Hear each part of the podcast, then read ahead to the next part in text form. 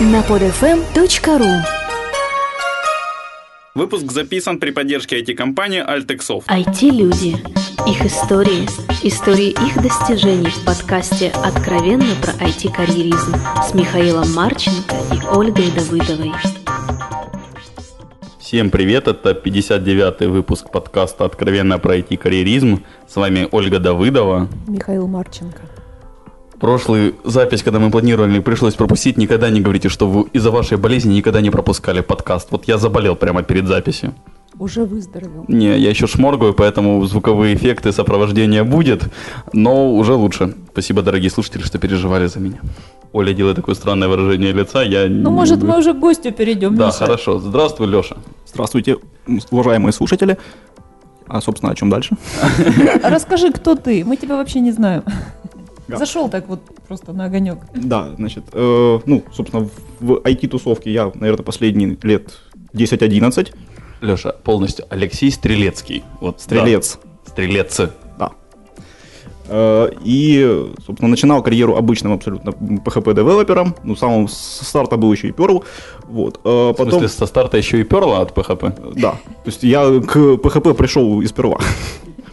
Вот. э, Потом как-то совершенно случайно получилось, что попал в компанию Meta.ua, вот, в которой, собственно, начал с практически... Я был, я, я, я был одним из первых вебманов в Мете, вот, начал там поднимать, собственно, внешний вид сайта и вообще его более-менее работу.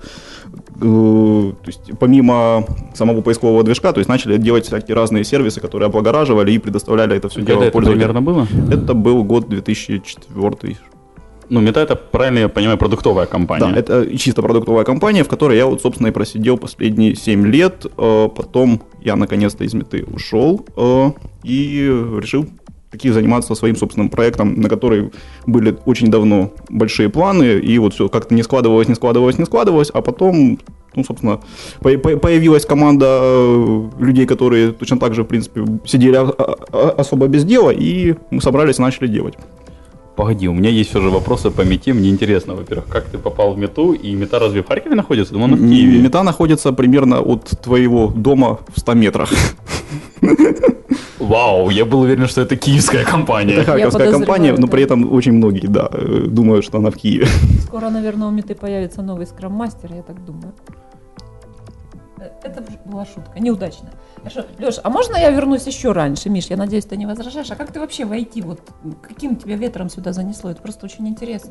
Это с самого детства, на самом деле. То есть как- как-то вот э, появился первый спектрум, а дальше начал- начался Assembler Basic. Ты еще в детстве на спектруме писал на ассемблере и Basic. Да. Так, Это ж во так сколько случайно лет? получилось. Ну, только ходить начал и сразу начал писать. Ну что Ну, тут? практически, практически да. Черт! Миша чувствует себя старым.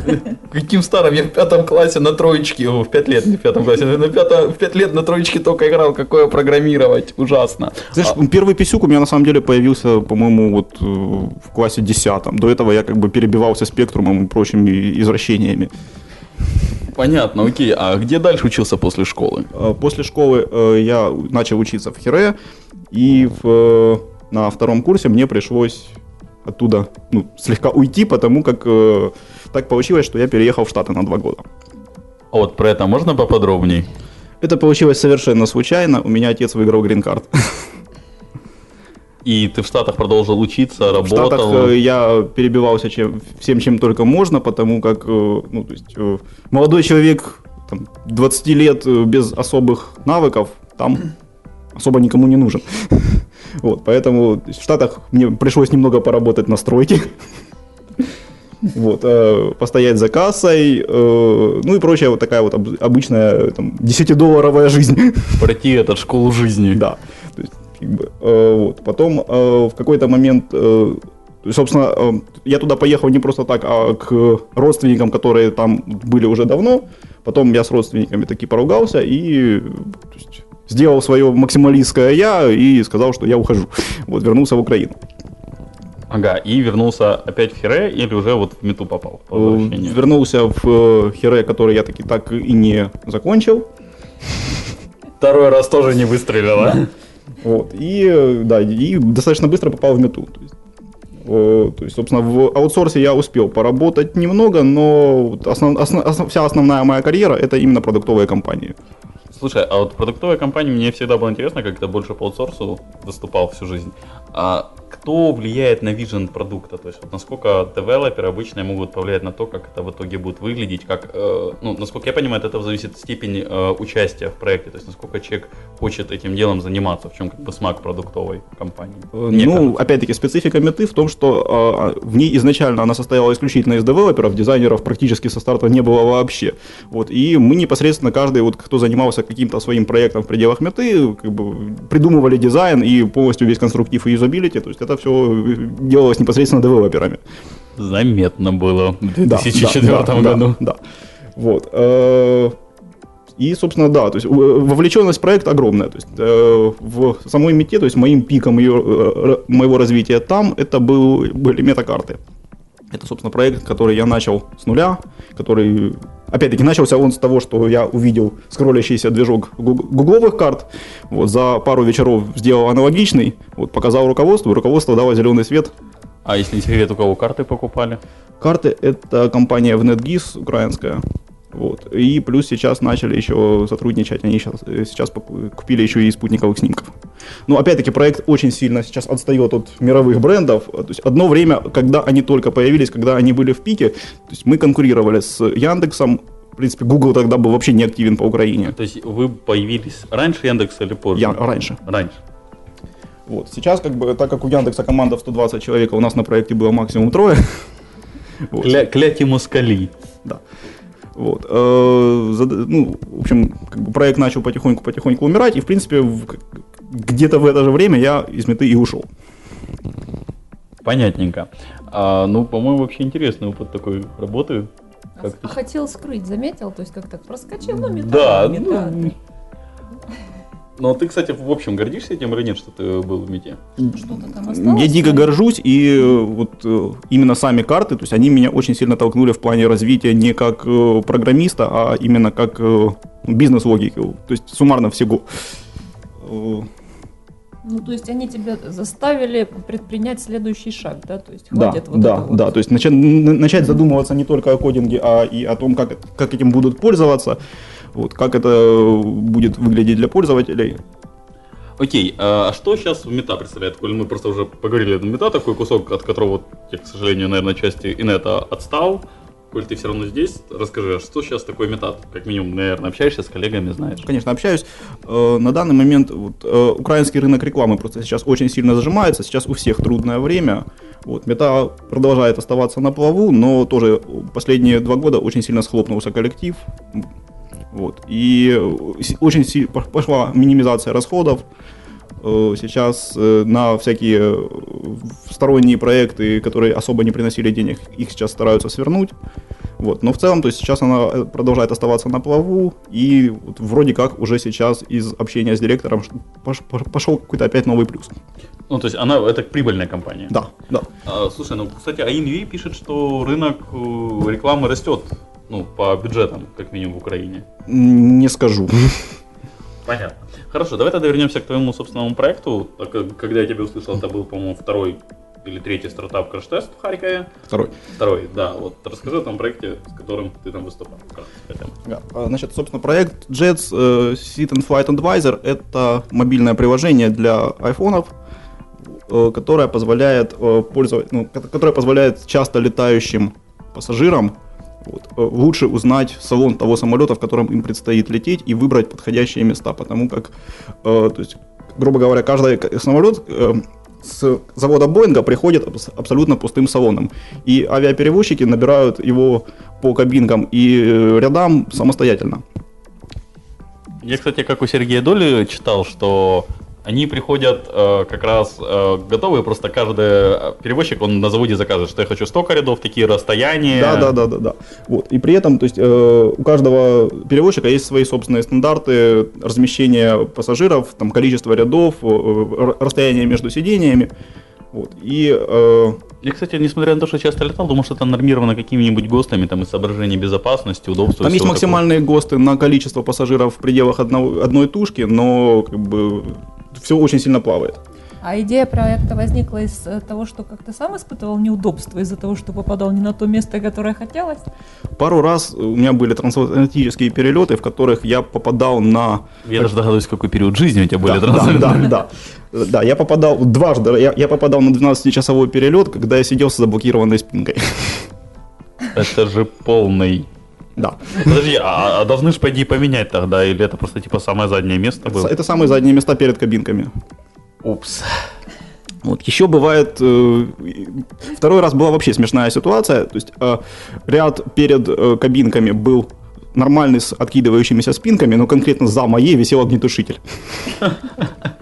Редкостное везение. То есть у тебя эта идея этого приложения еще родилась, когда ты летал... э, Ну, я, я, я понял потребность того, что это нужно, потом неожиданно нашел для себя сайт sitguru.com, который э, большой американский портал, собственно, имеющий сетмапы для основных американских авиалиний. Вот. И то есть их идея сайта и ну, предоставление пользователям этой информации, она очень хорошо ложится на мобильные приложения, потому как ты их можешь ис- использовать прямо вот в процессе чекина в аэропорту там, или в процессе выбора места на онлайн-букинге. Кстати, нескромный вопрос. Сам пользовался уже своим приложением? Да. Вот. э, То есть главный минус Ситгуру то, что они появились в 2001 году и с того момента до сих пор не меняли дизайн. Причем дизайн, похоже, тоже делали девелоперы, да? Да. Вот. э, Но, но при всем при этом у них огромная аудитория народа, то есть они в Алексе там в пяти, в в пяти тысячах.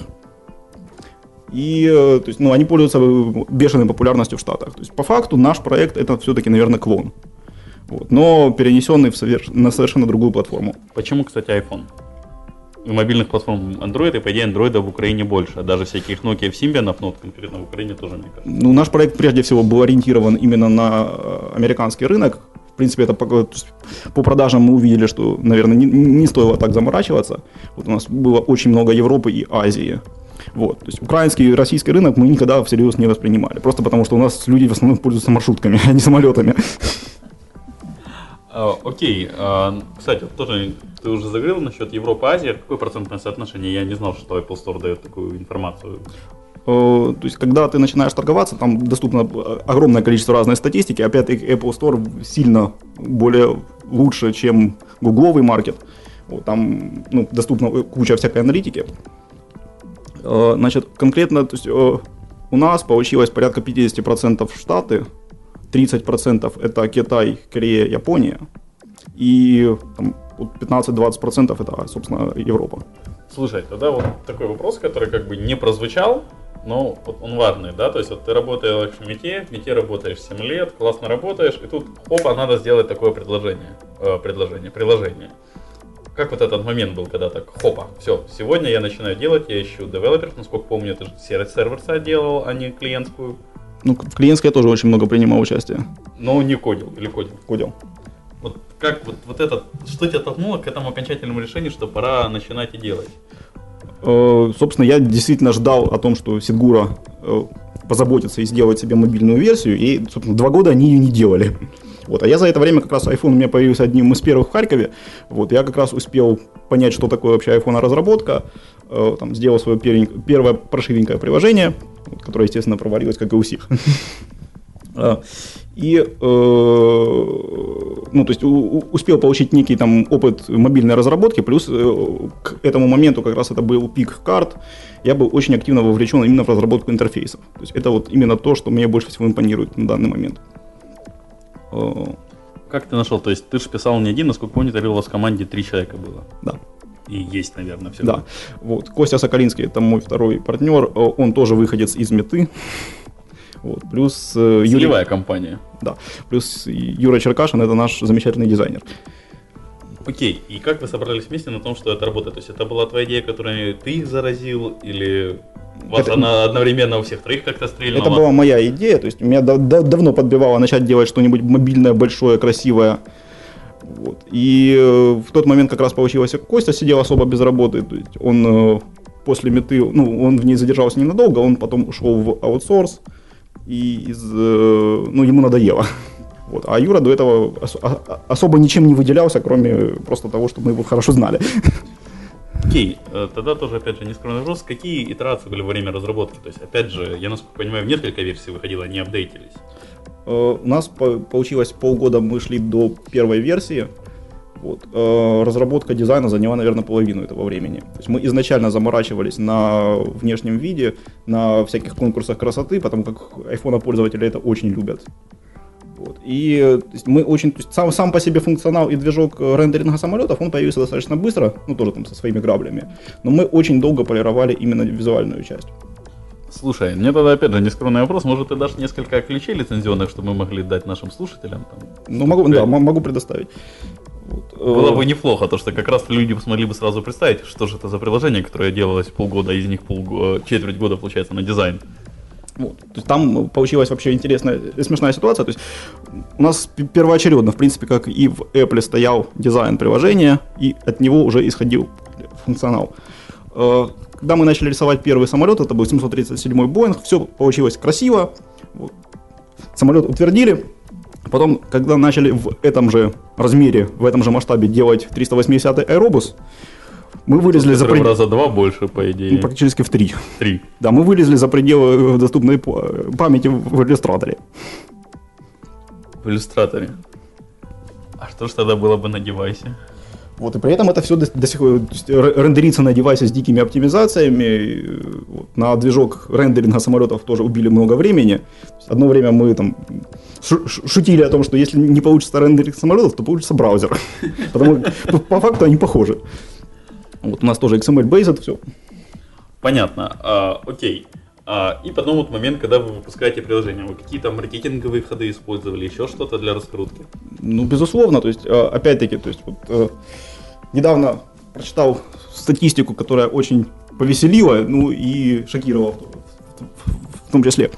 Все практически разработчики мобильных приложений понимают, что маркетинг очень важен, то есть 90% говорят, что без маркетинга оно не поедет. Но при этом 60% не вкладывают ни доллара. Ты был в каких процентах? Я, я, я, я таки попал не в эти. Вот. так. Опять-таки, то есть, чтобы ну, народ при- примерно представлял данный момент и общий рынок, сейчас э, топ-12 приложений имеет средний годовой бюджет на рекламу порядка 30 тысяч долларов. А, каждая из них или все Каждая вместе? из них. То есть на это надо быть готовыми. Опять-таки, даже если вы начинающий стартап, понятно, что у вас со старта таких денег не будет, но первые же деньги, которые у вас появятся с вашего проекта, обя- об- обязательно надо вкладывать в рекламу дальше. Нескромный вопрос, опять же, а инвестиции на разработку, то есть полгода работы, трех людей, что-то надо кушать. Кто деньги давал? Вот э, просто собрали то, что было с предыдущих работ. В Харькове на ХТЗ собирали. Вот. Ну, то есть у каждого был какой-то там запас денег, и вот, собственно, на него и жили. Опять-таки, эти полгода разработки, они... первым дедлайном у нас было 2 месяца, потом 3 месяца, потом 4 месяца. Вот. И к э, релизу мы уже пришли, сидя на Мивине, Вы не работали в тот момент, только стартапом да, занимались. только стартап. Вот сейчас, наверное, понимаю, что, в принципе, вот надо было в какой-то момент остановиться и опять пополнить бюджет. Вот, ну тогда уже хотелось выпустить Тем наконец-то. более оказалось, ну тут же вот, ну все, Да. последний дедлайн, сколько можно. э, Какие потом были вехи после того, как вы зарелизились спустя полгода? Опять же, я помню, Тарил, есть одна очень важная, интересная история с конкуренцией, так сказать. Да. Э, Собственно, как, как только мы зарелизились, то есть были пресс-релизы, была там реклама и прочее, прочее, прочее, э, через три дня нас заметили обозреватели, ну, наконец-то пресс-релизы до них дошли. Вот. Э, Пошли обзоры, пошли отзывы, и э, о нас начали писать большие американские сайты. То есть вот за счет этих сайтов мы за одну ночь вылетели в топ-1. Не кисло. А, Это вы по Это сайтам вот был этим сами рассылали пресс-релизы, или это они уже нашли вас через какие-то другие источники? Мы сами рассылали пресс-релизы, плюс есть компании, которые помогают подготовить пресс-релиз, которые позволяют там, массово бомбардировать э, новостников. Опять же, нескромный вопрос в условиях стартапа, мивины, это за деньги или нет такие компании? Это тоже все за деньги, но это достаточно смешные деньги, на самом деле, не, не стоит этого бояться. Потому как, ну, то есть, э, вы можете, конечно, сами написать красивый, правильный английский пресс-релиз, но у большинства просто не хватит английского для этого. Вот. А настоящие британцы его вам сделают всего лишь за 80 долларов. А, действительно. Окей, и после того, как пошли обзоры, топ-1, дальше. Вот. Э, В топе мы продержались около недели. э, постепенно падая, потому как э, мы выкатились, имея в приложении 400 самолетов, в то время как у там, веб-конкурентов их было 700, 800, 900. Опять-таки это было с- связано с тем, что вот мы гнались к дате релиза просто потому, что уже было совсем нечего есть. И первые деньги вы потратили на маркетинг или на еду? И на еду в том числе. Да, ну на самом деле сейчас расскажу, куда мы потратили основную часть первых денег. это, это действительно очень интересная история. У нас получилась классическая ситуация overnight success, когда мы очень резко вылетели в топ и э, э, сразу поперло все, поперло огромный фидбэк от пользователей, э, пошли продажи, пошел накручиваться счетчик заработанных денег. Вот. Было очень все радостно до 20 дня. То есть, э, мы получили письмо от Apple на то, что на нас пожаловалась компания Expedia, которая владеет Сидгуру, вот, что мы нарушаем их патенты. И они пытались нас обвинить в краже контента с их сайта. Контент мы, в принципе, получали с публичных источников, но так как это одни и те же самолеты, он действительно очень похожий. Вот, они пытались э, убрать, прилож- снять приложение из App Store, потому как э, Ну, они пытались убрать приложение с App Store. Это, во-первых, Apple то есть сначала предупредил, он не выключил приложение, правильно? Нет, они, они предупредили нас, э, сказали, что разбирайтесь, и если у вас ничего не получится, то в течение нескольких дней мы вас снимем. Мгм. Вот, началась абсолютно дичайшая паника. Что же делать? Все пропало, полгода работали непонятно для чего. А сколько к тому моменту денег успели заработать, если не секрет? Наверное, секрет, но... Ну, хотя бы, это хоть как-то купало затраты на полгода, просто вот хотя бы в ноль, так сказать. Ск- Скорее окупало, значит, могу сказать по именно travel э, разделу, э, топ travel раздела на тот момент, это был, собственно, конец августа 2011 э, топ-1 место в тревеле приносит порядка полутора тысяч в день. Слушай, мы не то делаем, Оль. Ну мы, подожди, давай дослушаем, чем все завершилось. Вот. Э, Сначала мы пытались э, общаться с Expedia и Apple сами, то есть там написали там первое слезное письмо о том, что мы ничего не нарушаем, отстаньте от нас. Вот. Э, Expedia вторым письмом на- на- начала давить дальше, вот. и в тот момент мы наконец-то начали думать, как это все разруливать, и нам подсказали очень хорошего американского лоера, специализирующегося на IT-компаниях. Вы написали слезное письмо сначала ему. Да. Вот. э, ребята быстро осознали, быстро впряглись, э, помогли нам. Вот. И, собственно, основные деньги у нас за первый месяц ушли на разруливание всей этой ситуации с Expedia. То есть в маркетинг можно было дальше не вкладываться. И, собственно, да, и, и- и- и перестали. Кто, кого и как и за что разрулил. Э, То есть, э, до, то есть нас звали в суд, но до суда таки ничего не дошло. В принципе, все это остановилось именно на просто переписке между лоерами. Э, когда Экс- Expedia увидела, что от нас вышла шишка, вот, они передали наше, э, наше дело из своего собственного департамента в внешнюю компанию, вот, и уже внешние независимые лоеры продолжили общаться. При этом самое смешное, что и с нашей стороны, и с их стороны это оказались русские. Два благородных Дона нашли общий язык, да? Да. Э, И Вот. как это разрулилось? То есть просто Expedia от вас отстала, вы платили компенсацию или... Мы остановились на том, а это, это еще отдельная история. Мы остановились на том, что начали договариваться о, э, о лицензировании их контента за там, определенный процент. В этот момент э, Expedia владеет компания TripAdvisor, которая уже в, свою очередь владеет э. TripAdvisor вышел на IPO. Вот, и за первый месяц упал в два раза. У них появилась куча своих собственных проблем, и в этот момент они перестали с нами общаться. Очень удачное совпадение. Чем для вас-то все это завершилось? Э, Мы начали полностью перекраивать всю нашу базу, именно чтобы стать максимально отличными от Сидгуру. И, собственно, продолжаем этим заниматься до сих пор. Окей, а почему вы, сейчас, вы перестали быть в топе? Мы сейчас перестали вкладывать, соб- соб- соб- собственно, деньги в рекламу, просто потому что начали вкладывать именно в усовершенствование нашей базы. Вот, а денег, в принципе, ограниченное количество. То есть опять Мивина?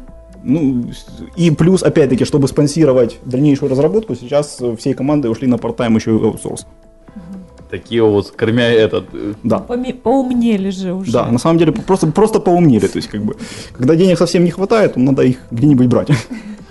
Понятно. А, Окей, а какая, какой у вас там, я не знаю, получился доход или как вот на каждого после всех затрат на маркетинг, там, на вычет- Миша, ну не, нету тут дохода, не пытайся. Нету, вот, дохода нету. Доход был, то есть и нам, в принципе, этого хватило на то, чтобы прожить первые там три месяца.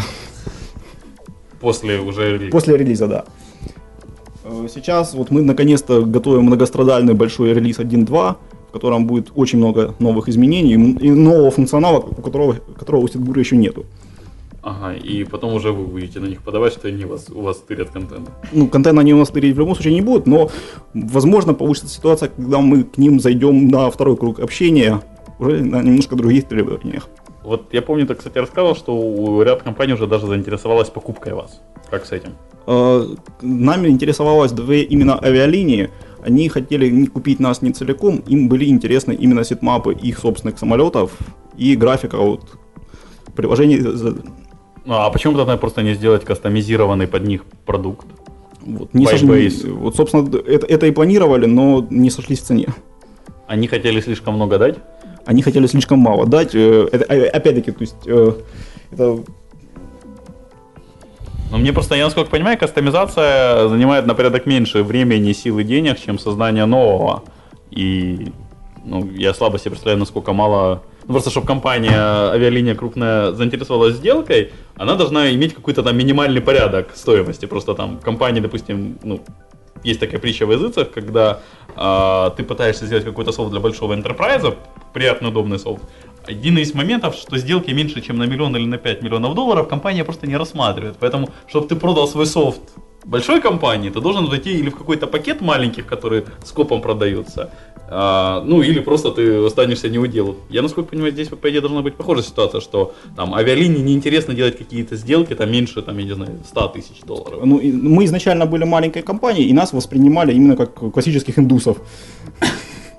Вот, пытались, соответственно, по индусячим ценам э, выкупить у нас графику и выкупить у нас э, создание приложения. Вот. э, При этом, как бы, у нас основная, собственно, вся наша ценность это именно наша база данных Sitmap, вот, и продавать ее за дешево, как бы, мы принципиально не хотим. А за процент от скачиваний? За процент никто не предлагал. А вы им предложите? Ну, просто, что у вас вот конкретно есть как бы роялти, да, они распространяют приложение бесплатно, а вот ваше приложение там стоит, допустим, условно, я, я не знаю, сколько оно, кстати, стоит в App 3 Store. доллара оно стоит. Вот 3 доллара, да, то есть, соответственно, каждое приложение, которое вот вы- выйдет кастомизированное для них, оно бесплатное будет, и вот за каждое приложение, которое поставили, 2 доллара вам, ну, там, я не знаю, или доллар. Не, ну в итоге вот первый круг общения мы таки профейлили. Вот сейчас э, с новым релизом будем посмотреть, что будет дальше твориться. Понятно, прикольно. То есть вот сейчас ты на этой ветке, когда у тебя есть свой проект, который еще не кормит, скорее требует денег, когда есть партаймовский аутсорс, ты опять вернулся к прущему PHP или к чему? Э. Я, я сейчас э, занимаюсь в основном интерфейсами и фронтендами. Э, это JavaScript, HTML, 5. Аутсорс это, кстати, как, э, ну, в смысле, ты в какой-то компании работаешь или по Нет, сам, сам по себе я фрилансер. Фрилансер. А, окей, тогда давай, наверное, будем закругляться. То есть вот, вот твой этап жизни, это сейчас суды кончились. Да, вот сейчас мы готовимся наконец-то к новому большому мажо- мажорному релизу, и вот уже по факту этого релиза будем смотреть, куда мы будем развиваться дальше. У нас очень много планов на то, куда джетсы таким пойдут, и при этом это все разные ветви, которые мы будем просто оп- опробовать в ну, в разные моменты Да. жизни сейчас с разными силами. Хорошо, тогда вот есть финальный вопрос, о котором я тебя, прости, не предупредил. Оля, кстати, есть вопросы еще? Да, у меня есть вопросы. А вообще были мысли о том, чтобы заняться еще чем-нибудь? Э, Пока джетсы еще находятся на плаву, мы будем их до упора толкать. Вот, когда мы таки примем решение о том, что что, что-нибудь с ними делать, если они провалятся или если они не провалятся, то если- будем, буду начинать новые проекты. Новые проекты это всегда хорошо, держите этот в курсе. это всегда интересно. Мы как сможем, поможем, да, Оля? А, окей, тогда вот такой финальный вопрос, просьба, посоветуй две книжки нашим слушателям. Вот. Э, ну, прежде всего, это Кавасаки стартапов. А мастер-классы или у Кавасаки много чего по стартапам есть, насколько я знаю. Вот у меня стоит 11 мастер-классов стартапов, ты про нее? Да. Вот. И вторую книжку я даже затрудняюсь, просто потому как э, есть их имеется, то есть все эти книжки, они появляются в тот момент, когда ты к ним уже готов, и когда то есть ты уже получил некий опыт, который ты хочешь подтвердить по книге. Читать их в чистой теории, наверное, бессмысленно. Понятно. И какой вот твой опыт сейчас? Что ты или хочешь сейчас прочитать, или что сейчас читаешь тогда? Э, Читать именно какие-то глобальные туториалы о том, как надо делать или не надо делать, наверное, не стоит. А просто очень хорошо помогают книги, которые просто стимулируют на раз- дальнейшую разработку. Окей. Что Брэнсон. сейчас читаешь? Брэнсон. А, Брэнсон. биография? Э, Его этот, У него их несколько. Я, у, меня, у меня, к сожалению, есть только одна его книга, автобиография «Берись и делай» как-то так. Окей. Почти что моя домашняя библиотека. И самое-самое последнее, пожелай что-нибудь нашим слушателям. Э, Прежде всего, то есть, если вы э, решили уходить в стартап, есть, э, это сто процентов надо делать, то есть, э, и надо пытаться реализовать самого себя, сидя не в компании, а самостоятельно, Быть готовым ко вкусу медины. да.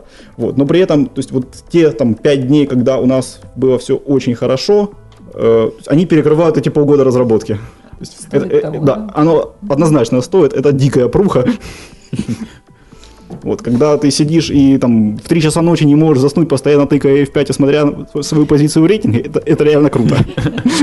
Понятно. Чувствуешь, наверное, себя президентом в день выборов, да? Вот что-то Да, где-то так. Победившим президентом в день выборов. А, большое спасибо, Леша, что пришел к нам. Большое спасибо, что рассказал. Мы тебя ждем ключи для наших слушателей, которые будут размещены Да, безусловно. в описании. А, кстати, да, и по нам по одному надо тоже, наверное, как-то отдельно давать. Наверное. Ну, мы, мы, мы как-то с- этот. А, Большое спасибо слушателям, большое спасибо, Леша. Все пожелания, вопросы ко мне на почту шами 13 собака Всем спасибо, всем пока. Пока-пока. Пока. Откровенно про IT-карьеризм с Михаилом Марченко и Ольгой Давыдовой. Скачать другие выпуски этой программы и оставить комментарии вы можете на podfm.ru.